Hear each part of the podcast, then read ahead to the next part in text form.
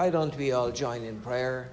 Father, uh, this morning, this song, Lord, reminds us of the deep desire of our hearts that we need more of you. Lord, there's so much in the world that we might desire, but please place in our hearts that desire to want more of you, more of your spirit, more of your, your tenderness, more of your patience, more of your long suffering. Everything, Lord, to do with your spirit. And so, Father, we ask today that you will bless this service, bless the word of God that we preach over the internet that, Lord, it will reach on into the hearts of those that are hungry and will be a blessing to them. In Jesus' wonderful name we ask it. Amen and amen. I said um, yesterday that this month marks uh, 41 years since we came to Canada. We came to Canada in January 1980 and uh, this month marks 41 years. Now, normally at this time of the year, we will be doing an anniversary service um, where we'd have a dinner and we'll have saints gathered together and we celebrate an anniversary service. And so, COVID has um, not only hindered us from doing that, uh, COVID has caused me to analyze uh, the reality of that and the historic um, uh, use of that system, where we have a pastor's anniversary. We live in an age that mankind celebrates all kinds of stuff. Uh, we have Pastor's Day, we have Secretary's Day, we have Father's Day, we have Mother's Day and anything to generate to the merchants of this world more money. Uh, by the time Christmas was over, uh, look at our little local stores, and by the time they were able to move the Christmas, um, all the uh, necessary decorations and items that related to Christmas off the shelves, uh, they already have replaced that with with um, uh, what is it called? Valentine's celebrations. And before you know it, Valentine's would be quickly replaced by Easter uh, stuff. And you know, we're looking at a world that uh, the merchants get richer and the people are carried away with all of these various celebrations. I wish we had a day called God's Day. And I wish we had a day called Beggar's Day. And I wish we had a day that called Charity Day. You know, these are days, but guess what? Every day is God's day. Every day is our charity day, and so we understand these things. And so, as I as I try to analyze where uh, what is the history of a pastor's anniversary, I would not tell you today where it came from, but I'll do some more research and figure it, figure it out, and then I'll share it with you. And you might say, well, brother, saying, you know, it's to do with you. Well, anything that is contrary to Scripture, not that we want to reject, reject everything contrary to Scripture, but it is important that we, we check where these things originate from, uh, because we have a subtle enemy that is uh, working desperately to deceive uh, the world, and he use, utilizes humanity and the spirit of society to destroy and deceive God's people. And uh, there's so much to be said on that subject. However, yesterday we talked about uh, the author of the, of the Gospel of Luke, uh, which is um, the, the King James translators. They have the book title here, The Gospel of Saint Luke. Now, if Luke gets resurrected one of these days and you see that they call him Saint Luke, well, Saint Francis of Assisi, Saint Joseph of whatever, and all these saints, it's uh, very Catholic in its uh, origin. And that is why when I read the King James translation, I'm very hesitant uh, concerning certain aspects of it because ever so often in my Oxford Bible it would say, have a little notation that says earlier manuscripts omit. Earlier manuscripts omit. And um, as a pastor, it is my responsibility to search these things out. It is not the saint's responsibility to search it out. Uh, the Bible says, because the preacher was wise, he gave good heed and sought out and set in order many proverbs. That is my responsibility to search it out. Are you trying to search it out as a regular saint in the church might end up and destroy your soul because your method of searching it, the first thing you'll do is go on the internet. I'm so glad the early church did not have internet so they can go and search things out because you'll be surprised to know how faster that church, the entire early church, would have gone under and being uh, influenced by society. And so we, we ministers, men called of God, and that is why it is important. Uh, in the book of Job, I think it says there is one among a thousand. I think it is in the book of Job. I'm coming back to Luke. I want to do a little bit more here in Luke. In Job 33, in Luke, uh, Job, Job, the 33rd chapter, a beautiful chapter. It's uh, where Elihu is speaking, one of the comforters that visited Job.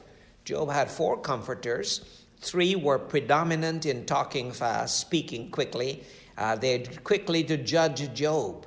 When a man is called of God, it is a dangerous thing for a saint in the congregation to make allegations against him. Uh, if he have flaws, God will deal with him.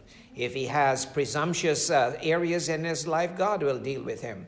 For, ministers, for saints to talk against a minister or criticize him, uh, it is touching the Lord's anointed. It is a very dangerous thing.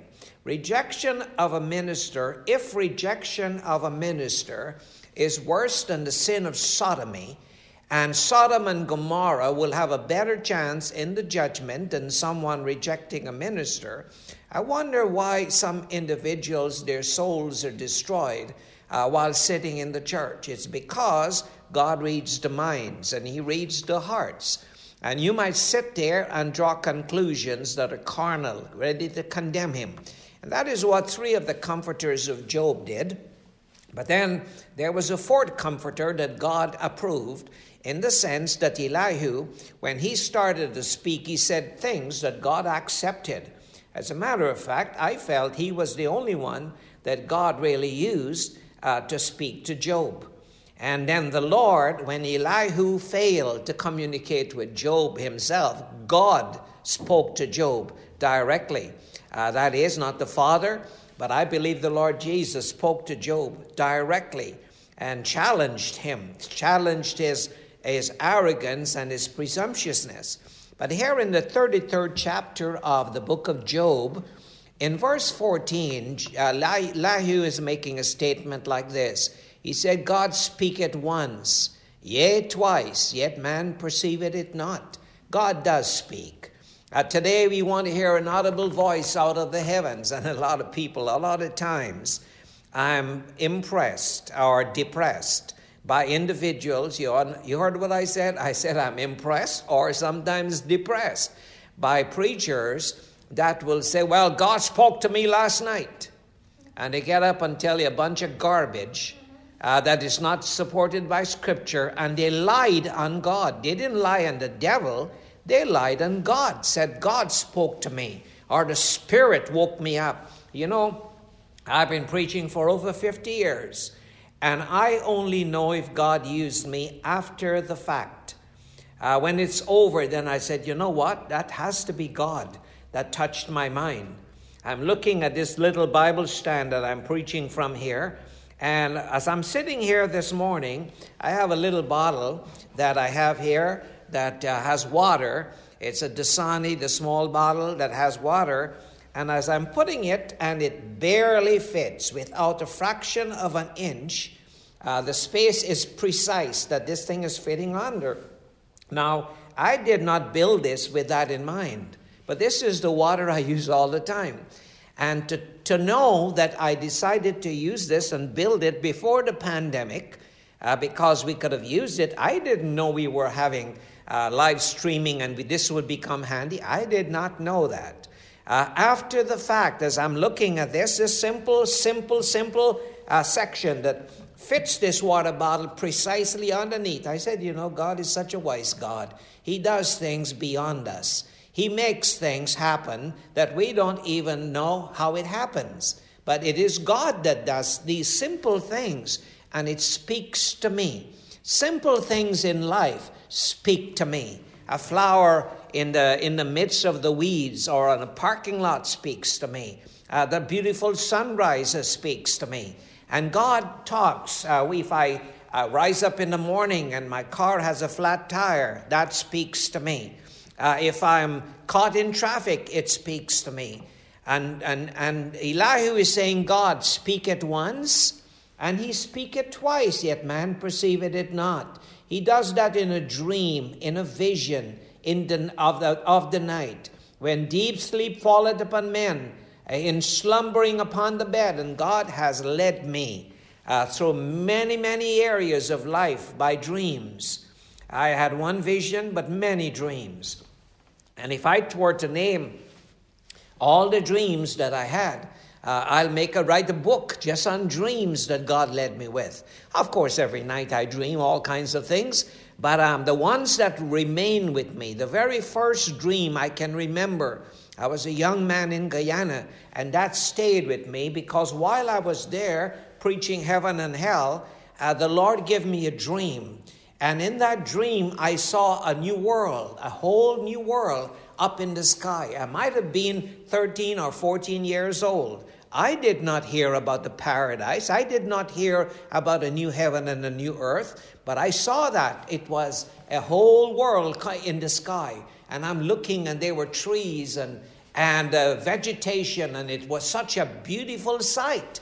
And uh, while I was looking at that, someone came and something was flashed. We were, uh, it flashed before me, and the next thing I knew, I was in a cave, in a cave, walking into a, in a cave, and someone told me in that cave that this is where Jesus died.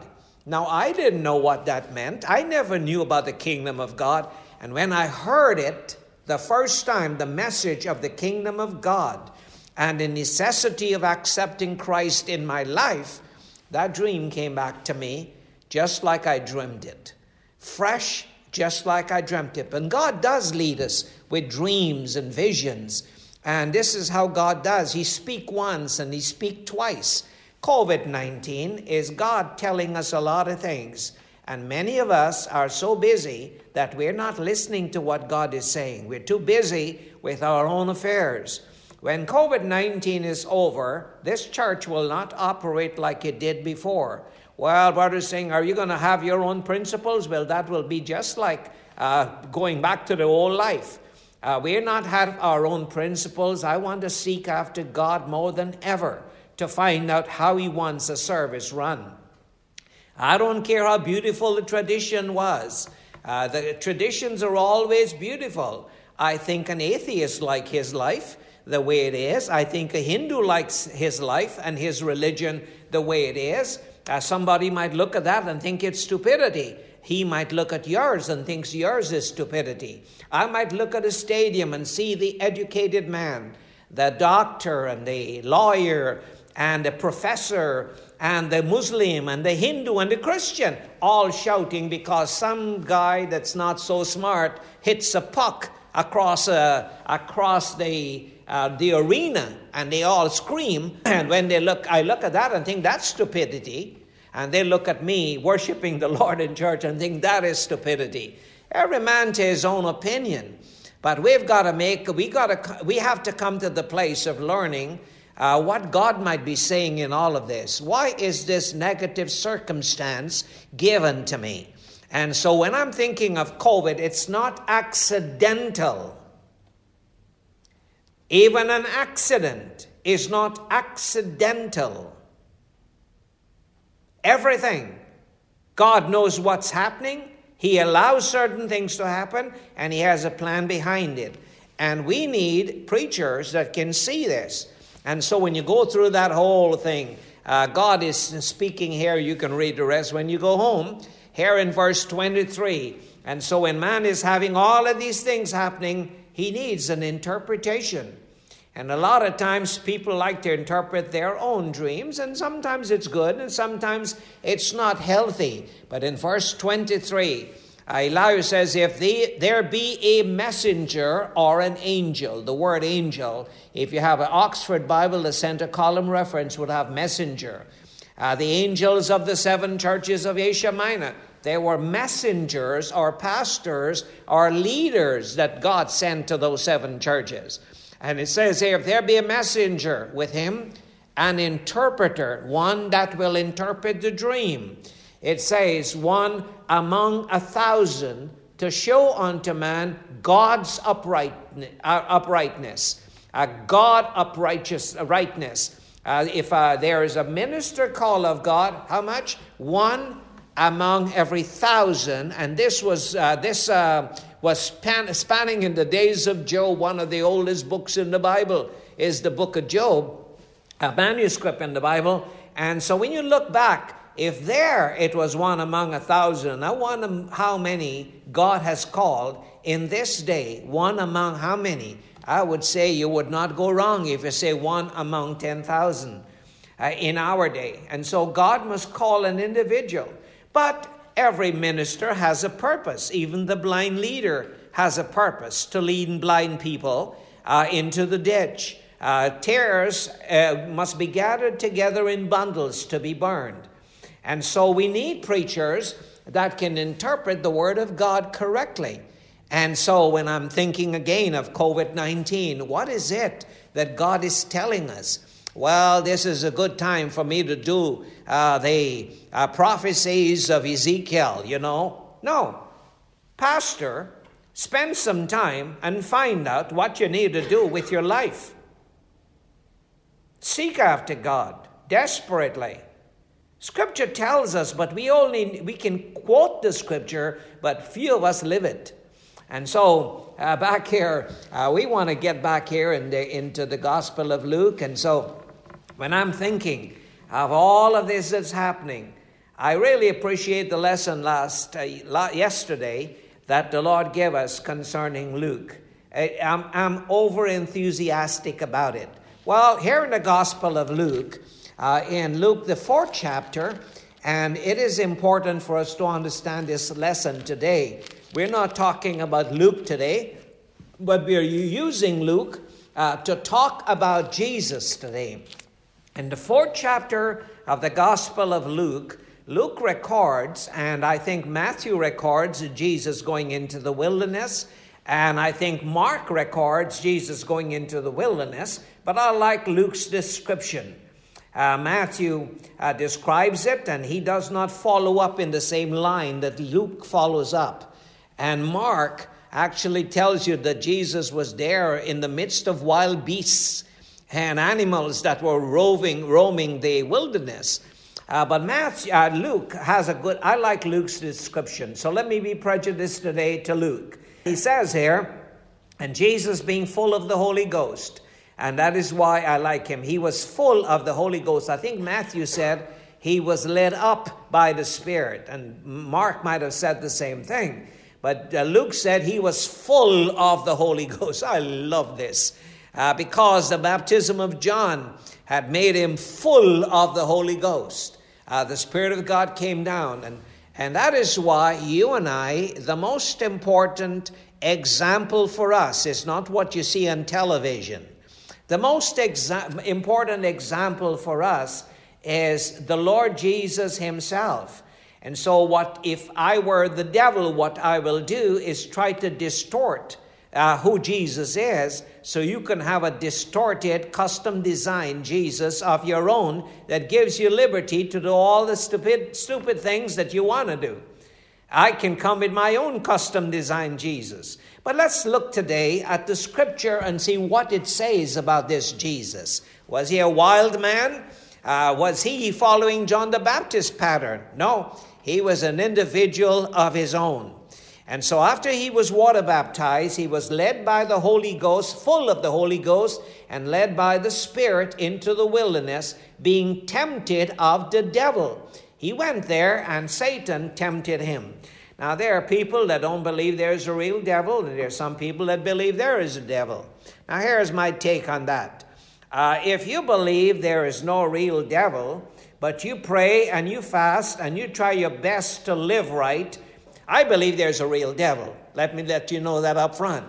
But some individuals, with all good intention, believe that the flesh is of the devil.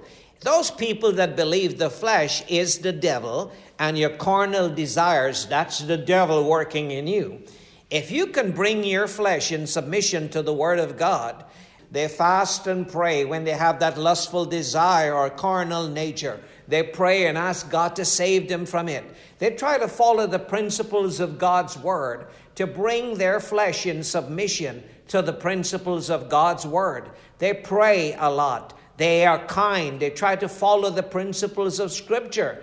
And those individuals that don't believe in a real devil, they're actually, without knowing it, giving the devil a hard time because the devil can only work on influencing you to bring your flesh in obedience to him. See, the devil can't force me to do anything I don't want to do myself. Uh, the most blame individual in all the world is the devil. We blame him for our incompetence. We blame him for our lack of dedication and commitment. We blame him when God is allowing us to go through a trial. And of course, uh, you know, he might be involved in God using him just like God used him in the days of Job. The first question was asked by the Lord. He says, he didn't say it like I'm going to say it. He says, Hey, Satan, how are you today? He says, I'm fine. I've been walking to and fro across the earth. And the Lord says, Have you gone and tried my servant Job? And the devil said, I can't try him and be successful because Job, uh, Job is only serving you because you hedge him around. Now, why would God hedge Job around? Because Job was obedient to God. And so the Lord says, Okay, go and take the hedge away. So the devil was given permission so the Lord says, Go and don't destroy Job himself. And you know the story of Job, how the devil went and overnight Job lost everything. Now, if you were did not read the book of Job and you heard that this good man uh, lost his family, you'd ask yourself, what sin is there in this man's life? He lost his entire family. Uh, he lost his wealth. Uh, he lost everything overnight. Financial accomplishments were diminished overnight. You would say, well, he's under the judgment of God. Well, yes, judgment is not a bad word. Judgment is a good word. If we would judge ourselves, we will not be judged of the Lord, as Scripture says. Well, there is righteous judgment uh, to give rewards to God's children, and there's judgment that will bring damnation and judgment on God's people. I have my finger in Luke still, and I'm turning back to Scripture that's. Um, uh, in my mind right now, and it's in the uh, 11th chapter of the book of Revelation. And it comes to that point after the seventh angel sounded. Uh, the seventh angel sounded, and today we're not doing with trumpet sounding, but the seventh angel sounds for a period of time. Uh, some other day I will help you with that. From my understanding, we speculate a lot in the book of Revelation the seventh angel begins to sound in chapter 10. uh, verse uh, chapter 10 and verse 7, I think. In the days of the seventh angel, when he shall begin to sound. Well, he begins to sound, and I believe that he sounds for three and a half years. He sounds through a period of three and a half years. It's uh, called the Great Tribulation period that the seventh angel begins to sound, and that's when the bride is raptured. And when he sounded in chapter 11 and verse 15, finally ended his sounding, uh, when he sounded, the second phase of the first resurrection transpires. Uh, the celestial saints are resurrected and given celestial bodies. So the seventh angel sung for three and a half years. So we're talking at the conclusion of the uh, tribulation period when the kingdom of God, because it says here in chapter 11 and verse 15, and the seventh angel sounded, and there were great voices in heaven saying, the kingdoms of this world are become the kingdoms of our Lord and of his Christ and he shall reign forever and ever. That's when uh, the millennial reign of Christ starts. Uh, for 1,000 years, the devil is bound, and Jesus starts to set up the kingdom. And when that is happen, happening, it says here in verse 17, we give thanks. Uh, we give thee thanks, O Lord God Almighty, which art and which wast and which art to come, because thou hast taken unto thee thy great power and hast reigned. You see, God, the kingdoms of this world, eh, eh, guess, guess what? Be patient with your political leaders, whether it's the one you like or you don't like. Uh, they're human beings. All political leaders are human beings. Don't criticize a man. Uh, it says, uh, the scripture says, uh, don't judge a man for a word. Uh, there's, I can't remember the exact quotation. I'm getting old now. It says, Don't make a man an offender for a word. Well, you sit there and listen to me. I speak thousands of words. And if you're waiting for my pronunciation, ah, he got that pronunciation wrong. Uh, well, I'm Guyanese, basically. And I say tomatoes in Guyana. Over 40 years in Canada, I learned to say tomatoes. We don't say potatoes or potatoes, lieutenant or lieutenant. There are different pronunciation, and sometimes I might end up with a pronunciation that's not even recorded. You ever try to pronounce a Jewish word or a Jewish name? I have a problem pronouncing African names. And if you really meet some good Guyanese Indians, it'll break your tongue to try to pronounce the names. Well, I have a problem with words because we speak a borrowed language. English is a borrowed language, a little bit from Latin, a little bit from Spanish, a little bit German, a little bit Russian, all kinds of things put together. And it's called a borrowed language. So don't make me, uh, don't be an offender for a word that I say wrong. When a political uh, leader gets up there and he says something uh, dumb or something not so smart, and people run with it, I do not like when people stand there and criticize political leaders. I've stopped watching a certain uh, cha- news channel because all they do is they're like scavengers and they feed on the dead flesh. If there's no dead flesh, they don't have news. A scavenger is different. Uh, a raven going up into the sky looks for a different setup than when a lark goes up. I was told this years ago. When a lark goes up into the sky, he's like a converted child of God. He goes up and he admires the beauty of God's creation. He sees the landscape, he sees the mountains, he sees the valleys, he looks for the waterfalls. He sees the foliage. He looks down and admire the, the, the vegetation and the flowers uh, that are blooming. Uh, he will be like me admiring tulips I have the most beautiful combination of tulips in the spring. Can't wait for spring uh, to come along. I love gardening. I love art. I love anything that's creative. I love this world. And so that lark goes up and he admires the landscape. I love journalism that addresses the good qualities of individuals. Uh, you know, and that is so important. But when a raven goes up, he looks for dead flesh. Uh, he waits for a mistake. You make a mistake, uh, you can do a thousand good things, and the moment you slop up in one area, the raven comes down because you got dead flesh. And the people that enjoy that are people with, uh, with ca- scavenger mentality. They have a scavenger mentality that they love dead flesh. I remember coming into Canada in, 19, um, in 1980 and in the early days, might have been 1983. Uh, there was an article posted in the Toronto Sun that, uh, that brands all Christians under one category. Uh, there was a, the United Church was ordaining a certain category of individuals and make them preachers, which I disagreed. But the author, beautiful, a nice guy, he was the journalist that did that article. He said, The church has failed. The church is immoral. And he goes down like that, and he, whatever he's saying, he blames the whole church. So that time I had a Gestetner t- typewriter, not in those days. So I spent all night, wrote a letter to the Toronto Sun, and uh, described what the church it really is and how he made a mistake. Uh, and so when I wrote that article, the editor called me. The editor for that article called this little Guyanese man that spent two fingers on a spent all night, most of the night, typing a letter. He called me and he says, Reverend, nice that you sent the letter. Thank you for sending the letter. He says, if I print your letter, I agree with everything you say. But if I print that letter, I will not sell another copy of the Sun newspaper in Toronto. He says, you got to give people what they like to hear. Give them. And that tells me that mankind today have a scavenger mentality.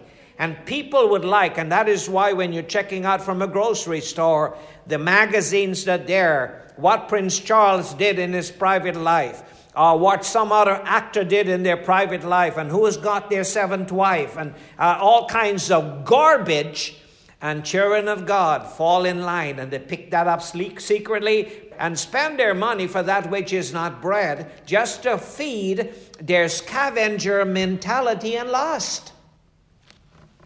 Now, as I'm preaching, don't criticize me.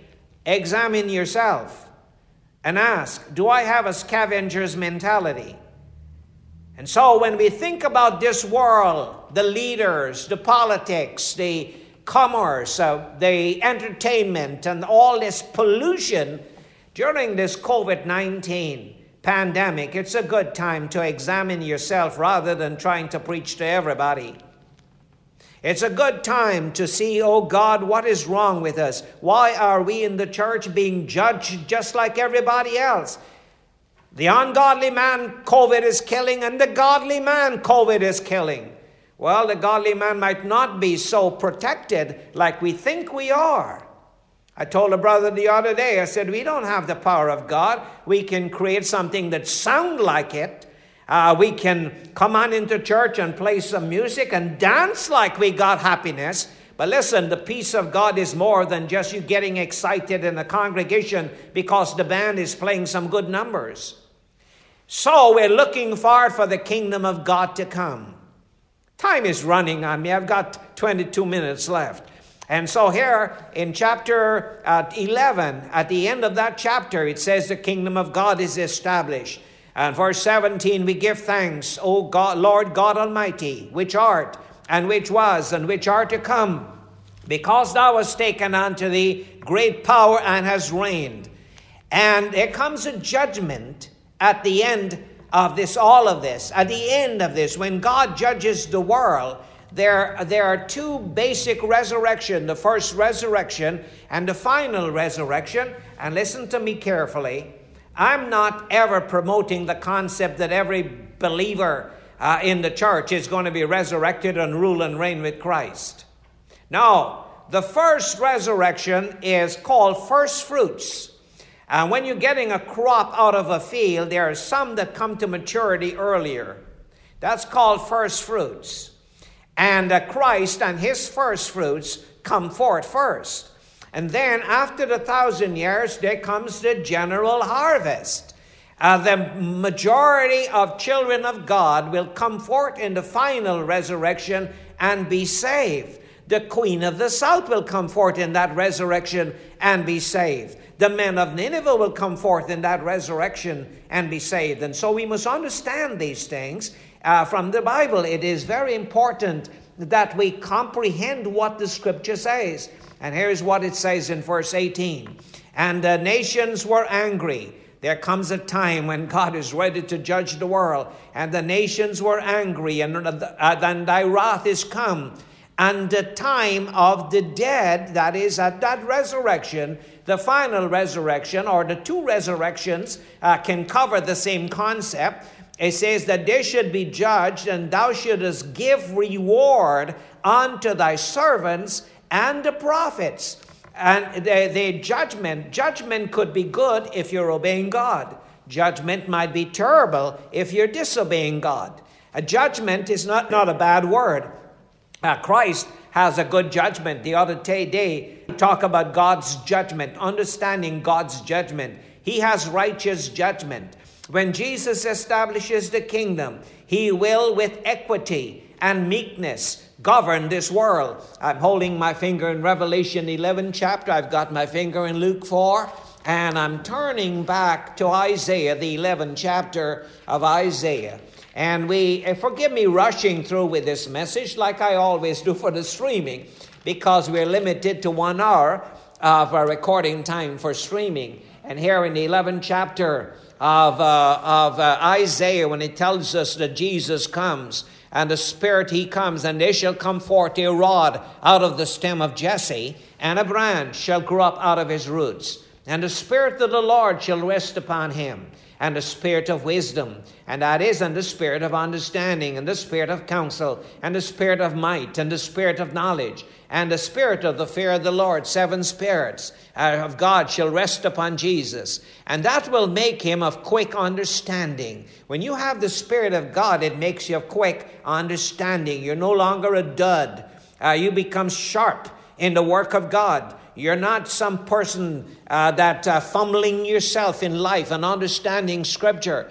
It says, In the fear of the Lord, and he shall not judge after the sight of his eyes, neither reprove uh, after the hearing of his ear, but with righteousness shall he judge. Judge. The word judge uh, produces the word judgment. He will judge. He will be a good individual. He will be a good judge.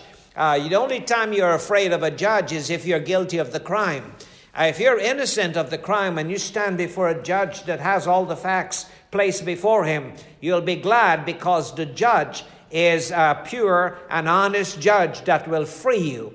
Your judgment will either be guilty are innocent. And if you're guilty, every transgression shall receive a just recompense of reward. But rewards are also given. And Jesus, what with righteousness, and he will judge the poor, and reprove with equity for the meek of the earth. Remember that word meek. We'll say a few things before we close this service off today that deals with the meek. And he shall smite the earth with the rod of his mouth, and with the breath of his lips uh, shall he slay the wicked. And it goes on more about that, but here in Revelation, the uh, 11, uh, Revelation, the 11th chapter, and the nations were angry, verse 18.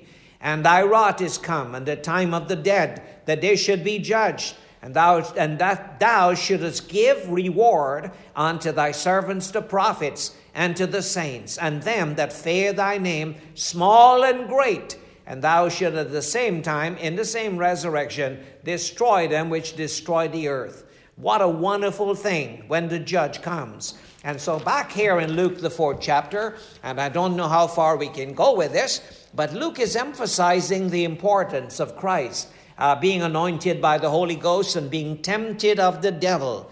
It was necessary for Jesus to be tempted of the devil. It is necessary for you to be tempted of the devil. When the devil comes, uh, you might want to rebuke the devil. Go ahead, rebuke him. But if he's there to perform what God wants him to perform, like he did in the days of Job, uh, he was to test Job. Uh, he was to try Job. So Job lost all his wealth uh, overnight. And then the next thing that happened, he lost his family after that. And that was another sad thing for Job. And Job was confused. Job needed an interpreter, one among a thousand. Elihu did that. Elihu was there to tell Job, you see, a preacher or a messenger unlearned and un- uncalled of God would tell Job, rebuke the devil. Well, his wife did. She said, Why don't you just curse God and end all of this trial? Uh, the devil would have gone up to Moses and said, Why are you wasting time in the wilderness? Just become a regular Egyptian and live the regular life and die. But God was working in Moses' life as God was working in Paul's life, and God will be working in your life. The devil can do nothing that God has not permitted him to do in your life. And you can't blame the devil for your incompetence or your lack of dedication or your fleshly manifestations. Uh, you're to bring yourself in submission. How do we overcome the devil? By the blood of the Lamb. The blood of the Lamb is the cleansing blood. Don't be so silly that you look at the devil when he's attacking you and says, The blood against you. That is not a principle used in the Bible. That is a Pentecostal gimmick. Don't say the blood against you. Get on your knees and ask God that the blood of Jesus Christ that was shed 2,000 years ago might become effective in your life and save you and cleanse you from your sin. And when your sins are cleansed and you are washed in the blood of Jesus, then you overcome him by the blood of the Lamb cleansing, and then the word of a godly testimony that follows that. Not get, getting up in church and testifying, but living a godly life. That's how you overcome him. You overcome him by living above the flesh, because the devil works on your flesh. So he cannot do anything except he worked on your flesh. And here he gives you a whole temptation with Jesus. Temptation after temptation, the lust of the eyes, the lust of the flesh, and the pride of life. Some other day we'll do the temptations of Christ.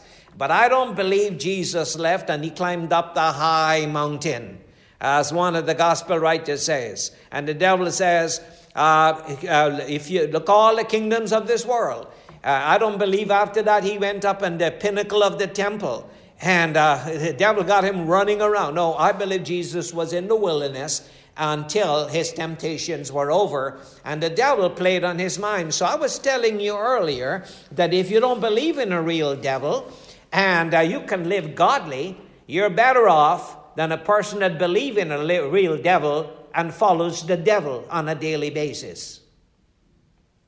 Don't criticize anybody that is trying to live godly. Amen. Follow that.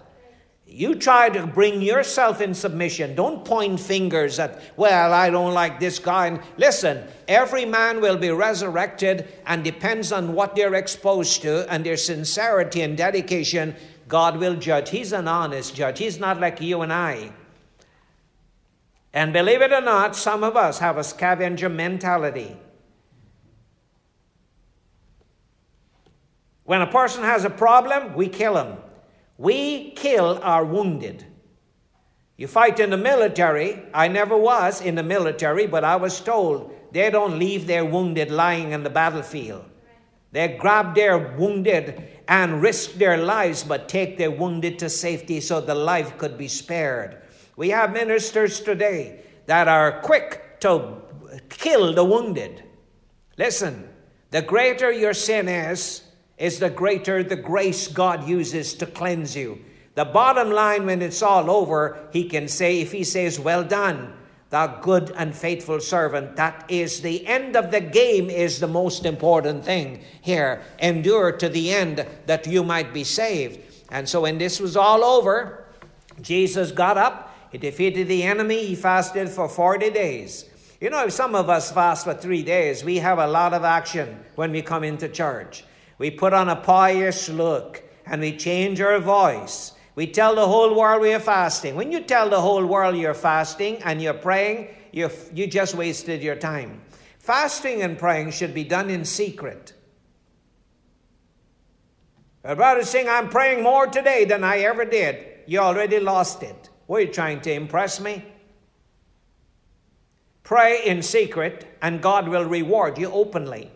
And then Jesus returned by the Spirit in verse 14, and he went up by the uh, power of the Spirit into Galilee. And you know, to make a long story short, because I have only five minutes left, is Jesus went here and he picked, uh, they gave him the scroll to read from the book of Isaiah. And he read from verse 18 that the Spirit of the Lord is upon me because he had anointed me to preach the gospel to the poor, the poor, the poor, the poor physically and spiritually. He had sent me to heal the brokenhearted. That's our job, not to kill or defeat or condemn the brokenhearted, but to help them. Uh, to preach deliverance to people that are held in, in traditional captivity. Uh, your religion can become a, cap, uh, a prison house for you. Uh, your, your principles that you hold so dear can become your prison house. Uh, that which is designed to protect you can end up to be an addiction. Uh, your service, I've got to get into the service and do it the way I want. Uh, was it Frank Sinatra that sang a song, I Must Have It My Way, years ago? Uh, well, you want to have it your way and hope that God fits into your agenda. Can't happen that way. And it says, when Jesus was finished, what I want to bring to our attention here is a few things. When he was finished, it says he sat down, verse 21, and he all the eyes of them in the synagogue were upon him. And he said unto them, This day, today, today, today, today. Not when I'm dead, I'll go into some hole in the ground somewhere and preach to prison spirits in prison. There were spirits in prison right there in the synagogue that did not want to leave their prison houses.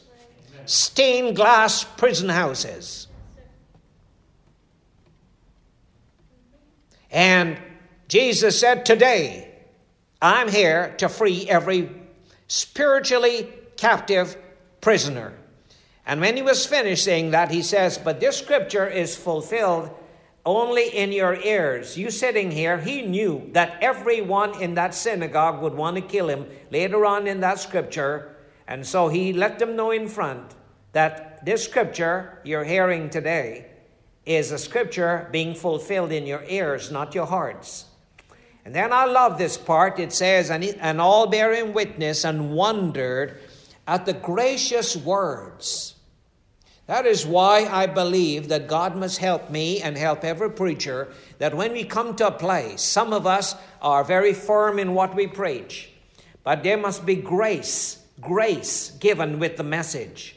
Uh, the message might be hard, it might call hypocrisy hypocrisy, but they must be gracious words. Uh, it words that will, if you want to be saved, you run to the same person that's preaching. And the sword does not become a sword anymore, it becomes a healing balm uh, to quench your spiritual thirst. And that is how Jesus was. He preached with gracious words, he proclaimed the gospel unto those listening to him. Do you know that's the spirit of Jesus? Uh, in Second Corinthians chapter 10, Paul is writing here, and listen to what how Paul writes this letter.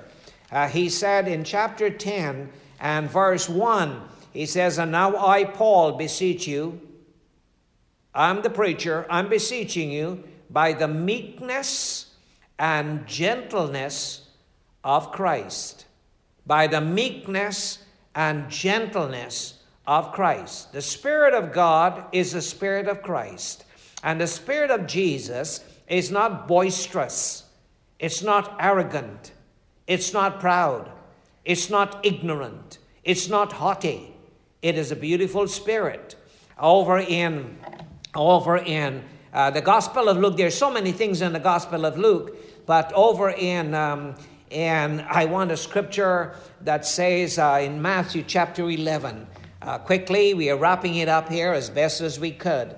In Matthew 11, verse 28, Jesus said, Come unto me, all ye that labor and are heavy laden, and I will give you rest. Rest from your human labor, rest from your human frustrations. He says, Take my yoke upon you and learn of me, for I am meek and lowly in spirit. I am meek and lowly in spirit, in heart and you shall find rest unto your souls. He says, My yoke is easy and my burden is light. The Spirit of Jesus is a tender and sweet spirit.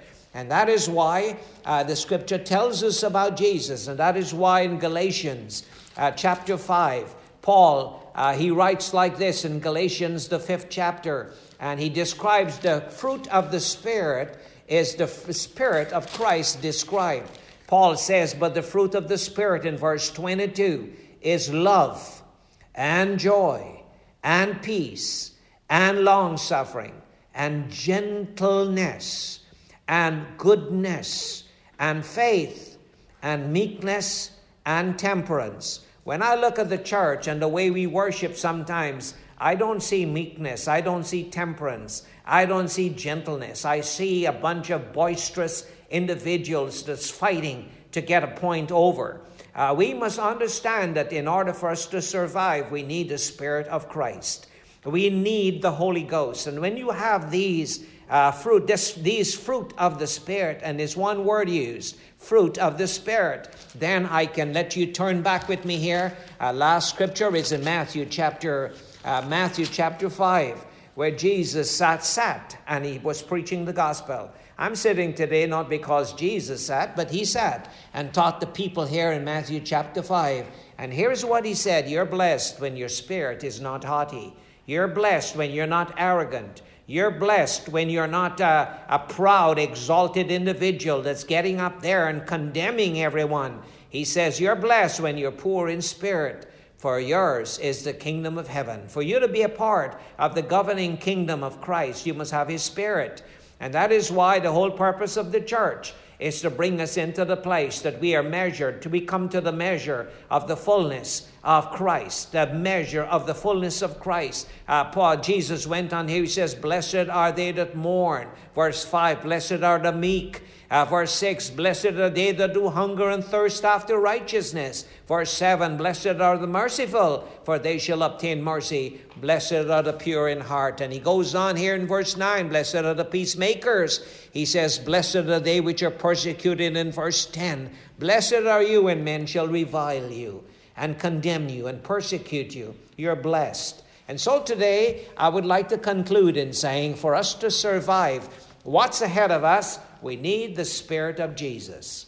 We need the Spirit of Christ.